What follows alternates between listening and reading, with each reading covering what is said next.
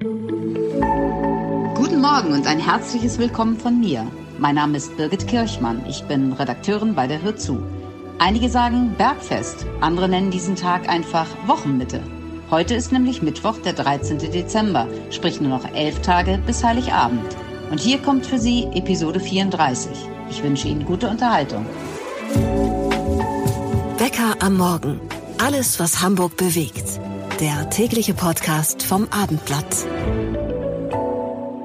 Heute ist eine Premiere, aber wie ich finde, eine traurige Premiere, denn ich bin allein im Podcaststudio. Mein Producer Sebastian Günther ist krank und das ist nicht nur rein arbeitstechnisch doof, sondern erst recht auf der menschlichen Ebene. Sebastian, du fehlst, gute Besserung und hoffentlich auch auf bald von mir. Mal sehen, wie das heute läuft, wenn keiner hinter mir steht und mir dezent auf die Finger schaut. Unsere Themen heute. Hat das Waffenverbot am Hauptbahnhof eigentlich was gebracht? Zur Erinnerung, das besteht seit dem 1. Oktober. Ich muss gestehen, ich gehöre äh, zu den 44 Prozent der Hamburger, die sich eigentlich sicher fühlen. Also 44 Prozent fühlen sich sicher oder sogar sehr sicher. Eine günstige Wohnung in Hamburg suchen? Ziemlich aussichtslos. Die Mieten steigen und steigen. Oder gibt es Hoffnung? Tatsächlich ist es so, dass die Genossenschaften oft auch Wohnungen nicht loswerden innerhalb ihrer Mitgliedschaft. Das kann unterschiedliche Gründe haben. Und dann bieten sie die im Prinzip auf dem freien Markt an und dann können auch Nichtmitglieder zum Zuge kommen. Und das dürften Sie mittlerweile bemerkt haben, liebe Podcast-Freunde. Wir hier bei Bäcker am Morgen haben natürlich ein Herz für Kultur und Kunst.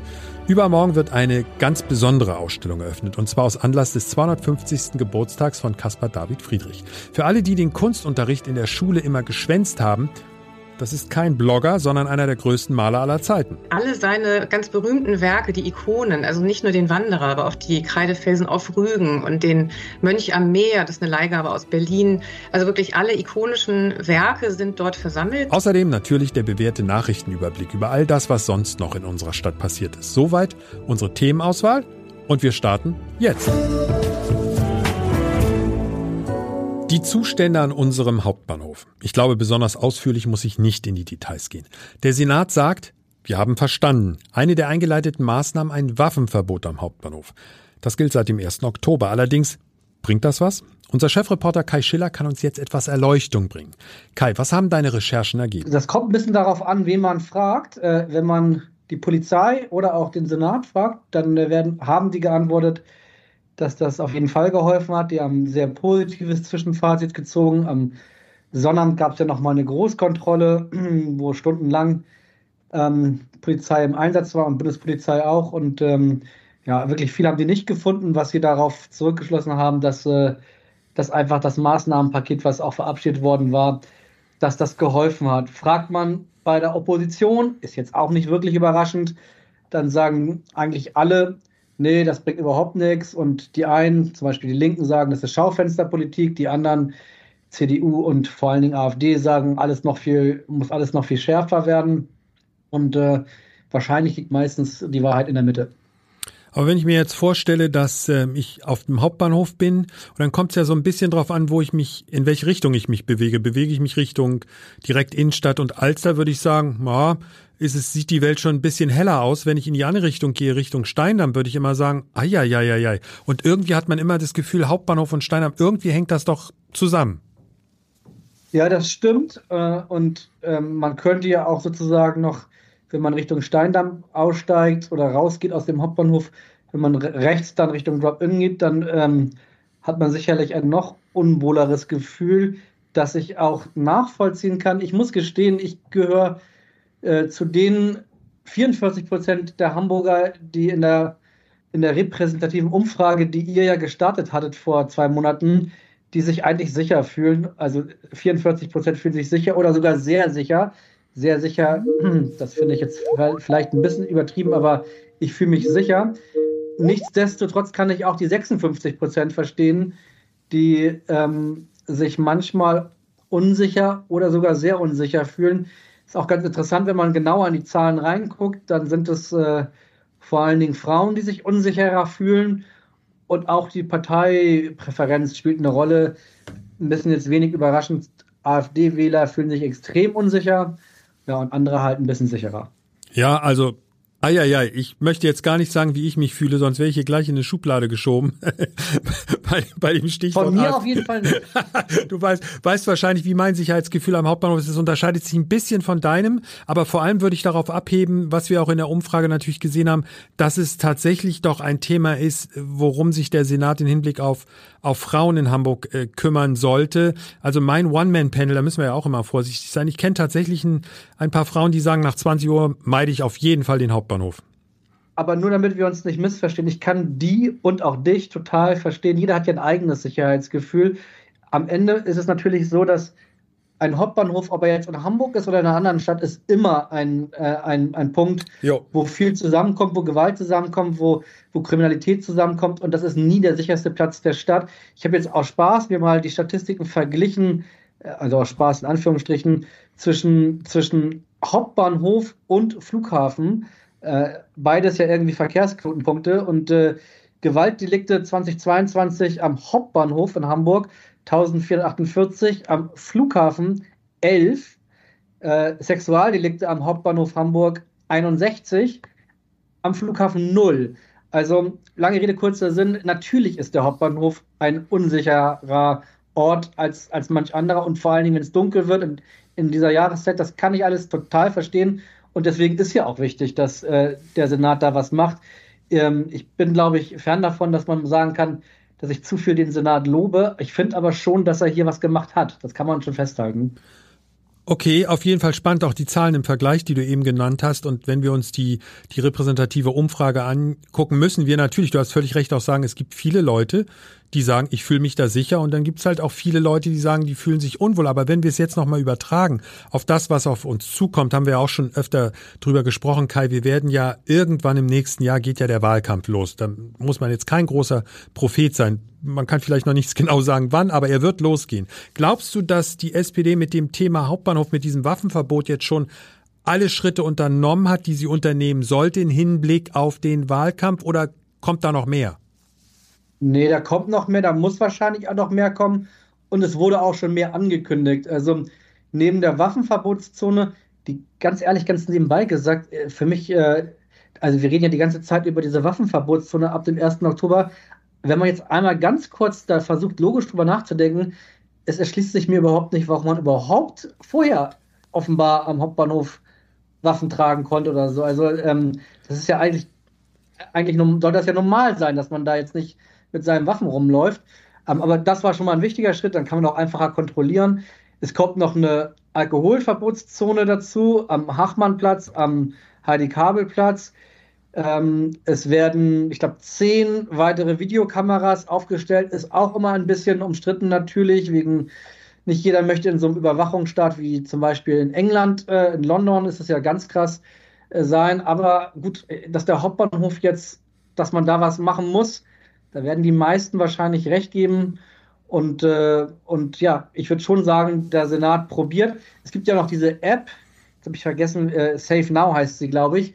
Ähm, die wurde seitdem sie insta seitdem sie sozusagen gelauncht wurde, wie es so neudeutsch so schön heißt, äh, Ende Oktober 50.000 Mal runtergeladen. Das ist ja ein Erfolg. Wenn man aber dann sich anguckt, dass bislang sie 25 Mal benutzt wurde, ähm, und von diesen 25 Mal waren noch ein paar Fehlalarme dabei, dann, ähm, also 50.000 Mal runtergeladen, 25 Mal äh, benutzt, dann spricht das eigentlich auch dafür, dass ähm, es objektiv, dass es objektiv immer noch vergleichsweise okay ist, was da am Hauptbahnhof passiert, ohne das jetzt irgendwie in irgendeiner Form beschönigen zu wollen. Und ich nochmal, ich verstehe total, dass man da nicht unbedingt, dass das nicht der Lieblingsplatz in Hamburg von jedem ist. Kai, ich glaube, du hast auch völlig recht mit dem einen Punkt, dass du gesagt hast, am Ende ist Sicherheit ja in der Regel ein sehr subjektives Gefühl, was aber automatisch zum objektiven Gefühl wird, weil du kannst das ja kaum noch unterscheiden, was subjektiv und objektiv ist in dem Fall. Und ich glaube, da hast du, hast du alles schon dazu gesagt, was gesagt werden muss. Am, zum Schluss vielleicht noch eine Binsenweisheit, die ist jetzt aber eher so, können wir uns vom, vom Kalenderblatt sozusagen runterreißen, weil du eben gesagt hast, warum muss man überhaupt mit Waffen zum Hauptbahnhof? Ich, ich verstehe nicht mal, warum man mit einer Waffe überhaupt durch die Stadt läuft. Ja, verstehe ich auch nicht. Und in diesem Punkt äh, kann man diese Waffenverbotszone äh, aus meinem persönlichen Empfinden gerne auch nochmal deutlich weiter ausbauen. Die Polizei und der Senat wissen, sie müssen etwas tun für die Sicherheit am Hauptbahnhof, beziehungsweise für das Sicherheitsgefühl am Hauptbahnhof. Das war unser Chefreporter Kai Schiller. Eins der größten Probleme unserer Zeit und auch in Hamburg gibt es sehr viele Menschen, die aktuell darunter leiden. Wie finde ich bezahlbaren Wohnraum? Auch in Hamburg scheinbar ein Ding der Unmöglichkeit. Gestern hat die Stadt den neuen Mietenspiegel veröffentlicht. Andreas Dei, Chefreporter für Wirtschaft und Finanzen beim Abendblatt, fasst jetzt für Sie, liebe Podcast-Freunde, die wichtigsten Erkenntnisse zusammen. Andreas, gibt es Hoffnung? Hat sich beim Thema Mieten in Hamburg etwas verbessert? Nicht direkt. Die durchschnittlichen Mieten, die im Rahmen dieses Mietenspiegels ermittelt werden, sind gestiegen um 5,8 Prozent von 9,29 Euro auf 9,83 Euro. Das ist also für Mieter erstmal keine gute Nachricht. Allerdings äh, ist dieser Anstieg äh, etwas geringer als die Inflationsrate oder die allgemeine Preissteigerungsrate in diesem Zeitraum, der da betrachtet wird. Die lag eher so bei 16 Prozent. Und ähm, es ist zumindest eine geringere Steigerung als beim letzten Mietenspiegel, als die Mietenspiegel, Entschuldigung, als die Mieten um 7,3 Prozent gestiegen sind. Deswegen sieht der Senat das also auch durchaus positiv. Der Mietenspiegel wird alle zwei Jahre erhoben, korrekt? Das ist korrekt, ja.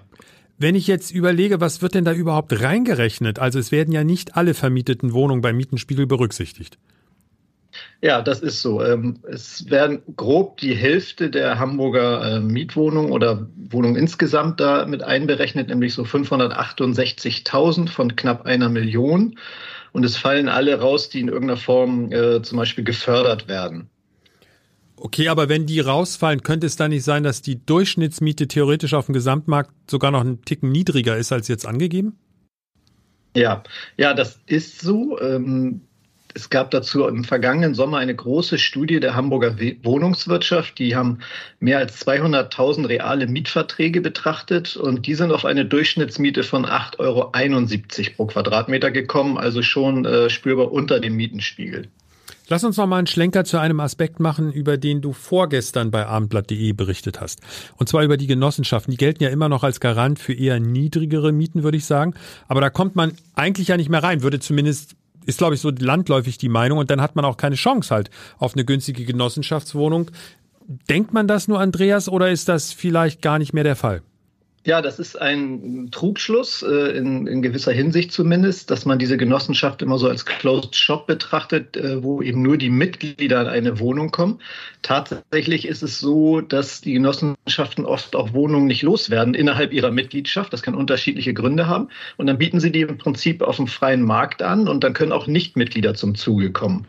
Und das kommt gar nicht so selten vor. Das sind einige tausend Fälle pro Jahr, in denen also auch Nicht-Genossenschaftsmitglieder an eine Wohnung kommen. Allerdings müssen sie dann Mitglied werden.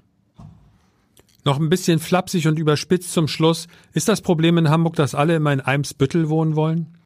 Das ist natürlich zumindest ein Problem, klar. Ähm, also es gibt in Hamburg schon natürlich deutlich günstigere Wohngegenden als Eimsbüttel, aber trotzdem ist auch Hamburg insgesamt ein sehr angespannter Wohnungsmarkt. Der Mietenspiegel für Hamburg ist raus. Danke an unseren Kollegen Andreas Dai. So, jetzt gibt's erstmal einen kompakten Nachrichtenüberblick über das, was heute für Hamburg ebenfalls wichtig ist. Und was haben wir danach noch im Angebot? Ich könnte jetzt einfach sagen, einen Veranstaltungshinweis, aber das ist schon ein bisschen mehr, worüber wir gleich berichten. Vielleicht ist es nämlich die Ausstellung des Jahres. Hallo an alle Kultur- und Kunstmoffel. Seid ihr da? Denn das ist sogar etwas für euch. Der Hamburg Nachrichtenüberblick bei Bäcker am Morgen. Ich bin Holger Dilk. Guten Morgen. Die Stimmung der Wirtschaftsunternehmen bei uns in der Stadt ist weiterhin getrübt, das sagt die aktuelle Konjunkturumfrage der Industrie-, Handels- und Handwerkskammern. Über die Hälfte der befragten Unternehmen schätzen ihre Geschäftslage darin nur als befriedigend ein und ganze 26 Prozent sogar als schlecht. Auch Monate nach dem Großfeuer in der Billstraße führt die Polizei dort immer noch vorsorgliche Kontrollen durch. Gestern durchsuchten rund 100 Einsatzkräfte insgesamt zwölf Gaststätten und Imbisse. Geprüft wurden dabei baurechtliche Genehmigungen sowie auch die Umsetzung des Lebensmittelrechts. Wer Fragen an sein Finanzamt hat, muss damit bis morgen warten. Heute nämlich sind alle Dienststellen in der ganzen Stadt geschlossen. Das betrifft auch die Informations- und Annahmestellen der Finanzämter. Weder telefonisch noch persönlich ist dort wer zu erreichen. Grund dafür ist eine große Personalversammlung.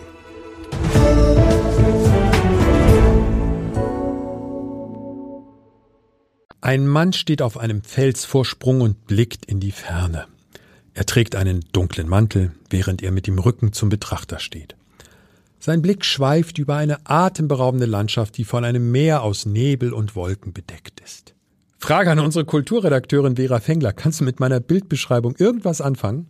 Das kann ich. Und ich glaube, das äh, kann auch jede Hamburgerin und jeder Hamburger kann das, weil das das berühmteste Gemälde der Kunsthalle und auch von Hamburg, würde ich sagen, ist äh, Der Wanderer über dem Nebelmeer von Caspar David Friedrich. Und das passt doch aktuell ganz gut, denn welche Ausstellung gibt es ab Freitag in der Hamburger Kunsthalle? Kunst für eine neue Zeit. Das ist äh, die größte Friedrich-Ausstellung äh, anlässlich seines Jubiläums. Äh, der wäre 250 Jahre alt geworden, also ist sein Jubiläum nächstes Jahr. Und Hamburg eröffnet den Festspielreigen rund um den großen Romantikmaler. Was bietet denn diese Ausstellung, außer dass da ein paar Bilder hängen? Also das ist ja jetzt nicht so ungewöhnlich für ein Museum. das stimmt. Man kann erstmal alle seine ganz berühmten Werke, die Ikonen, also nicht nur den Wanderer, aber auch die Kreidefelsen auf Rügen und den Mönch am Meer, das ist eine Leihgabe aus Berlin. Also wirklich alle ikonischen Werke sind dort versammelt, 70 Gemälde. Und es ist einfach ganz toll, ähm, diese, dieses ganze Panorama da einmal zu sehen. Und in der zweiten Etage wird er in Dialog gesetzt mit zeitgenössischen Werken. Das heißt also, Künstlerinnen und Künstler von heute haben sich mit Friedrich auseinandergesetzt oder mit seinem Verständnis von Natur und Mensch. Darum geht es in der ganzen Ausstellung. Und ähm, das ist total witzig. Das sind ganz viele Arbeiten, die sehr lustig sind und sich auf ihn beziehen oder eben auf sein Farbspiel, auf seine, seine Stimmung im Himmel äh, beziehen. Und äh, das ist ganz toll gemacht. Wie komme ich denn jetzt an Tickets? Wann geht denn das überhaupt los? Es geht Freitag los für Publikum und äh, man muss sich ein Zeitfensterticket kaufen. Am besten online. Die kosten 14 Euro regulär und ermäßigt 8 Euro. Und wenn ich das nicht online mache, dann stehe ich vor der Kunsthalle wahrscheinlich in einer langen Schlange. Das kann gut passieren. Es sind schon vor Start über 40.000 Tickets verkauft worden. Das heißt, der Andrang ist natürlich groß. Und insofern würde ich jedem empfehlen, äh, das einfach online zu buchen. Vielen Dank an unsere Kulturredakteurin Vera Fengler. Also der Andrang ist groß, aber wer seinen Besuch erst für die nächsten Wochen plant, wird sicherlich einen Slot abbekommen. Die Tickets sind übrigens auch ein ideales Weihnachtsgeschenk. Tippe ich mal. Die Ausstellung läuft zum Glück noch bis zum 1. April. Mann, noch elf Tage bis Weihnachten oder Perspektivwechsel, nur noch elf Tage bis Weihnachten hängt wohl auch ein bisschen damit zusammen, ob man schon alle Weihnachtsgeschenke zusammen hat. Eine Kollegin von mir, die hier sehnsüchtig die Tage runterzählt, ist Franziska Coesfeld, die Teamleiterin unserer Hamburg-Redaktion. Wir stellen Ihnen ja bei Becker am Morgen in den Tagen vor Heiligabend unsere Redaktion ein bisschen vor. Wir dachten, das ist vielleicht ganz nett, mal zu erfahren, wie die Menschen, die Sie, liebe Podcasthörer, normalerweise nur als Autoren aus den Abendblattartikeln kennen, privat so ticken. Und heute ist Franziska dran. Was bringt dich denn so richtig in Weihnachtsstimmung? In Weihnachtsstimmung bringt mich auf jeden Fall das Plätzchenbacken mit den Kindern, auch wenn es jedes Mal völlig chaotisch abläuft. Aber Weihnachtsstimmung. Hinterher eine neue Küche? So ungefähr. Man kann renovieren hinterher. Und wann macht ihr die ersten Plätzchen? Was ist das so für ein Datum? Gibt es da ein Ritual? Oh, die haben wir schon vor drei Wochen gemacht oder so. ähm, dazu passt das Zweite, was mich in Weihnachtsstimmung bringt. Das ist nämlich unser künstlicher Weihnachtsbaum. Der steht schon seit Ende November geschmückt und beleuchtet im Wohnzimmer und ich liebe ihn. Der, der künstliche Weihnachtsbaum. Ich bin so froh, dass du dich outest. Haben ja. wir auch. Und zwar seit, seit ein paar Jahren. Jahren ja. Weil dieses Nadeln ging uns irgendwann so auf den Geist und wir haben eine Katze. Die findet irgendwie, kommt die mit dem besser klar. Ich sag mal, sie randaliert nicht so mit dem künstlichen Weihnachtsbaum. Ist auch viel kompatibler mit Kindern. Weil wenn die da mal gegenkommen, dann fällt nicht alles ab. Das ist wunderbar. Und der kommt aber auch schon am ersten Advent raus. Ja, der war schon lange vor. Oh.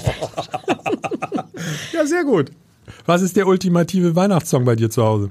Um, ähm, all I want for Christmas is You. Mariah Carey, tatsächlich, yes. diesen, ja. ich sag mal, diesen Dauerbrenner. Ich, ich finde es großartig. Und das absolute No-Go an Weihnachten. Also ich liebe zwar unseren künstlichen Baum, aber Heiligabend sind wir bei meinen Eltern. Und für mich wäre nicht Weihnachten und für den Rest der Familie auch nicht, wenn es da keinen echten großen Baum bis zur Decke mit echten Kerzen geben würde. Äh, Moment mal, die Eltern müssen es machen und du bist auf dem künstlichen Trip nee, zu Hause. Eltern, die Eltern möchten das auch ja. gerne machen und wir sind die ganzen Weihnachtstage gar nicht zu Hause. Und deswegen kam überhaupt die Idee mit dem künstlichen Baum, weil Weihnachten selbst sind wir überhaupt nicht da. Ja, aber zu Hause gibt es einen echten Baum. Also ich finde, damit ist die Plastiktanne jetzt ja wohl salonfähig. Vielen Dank an Franziska Coesfeld, unsere Teamleiterin in der Hamburg-Redaktion. Und danke auch fürs Zuhören an unsere Podcast-Freunde. Danke auch an meine Freunde vom Audiostudio Krane und Rabe, die uns heute mit der Produktion dieser Episode geholfen haben. Denn ich hatte es am Anfang gesagt, mein weltbester Redakteur und Produzent Sebastian Günther ist krank und deshalb brauchte ich heute ein bisschen Unterstützung von außerhalb. Sebastian, pass auf dich auf und gute Besserung. Bye bye an alle. Ein Podcast von Funke. Weitere Podcasts vom Hamburger Abendblatt finden Sie in unserer Abendblatt Podcast App und auf abendblatt.de slash podcast.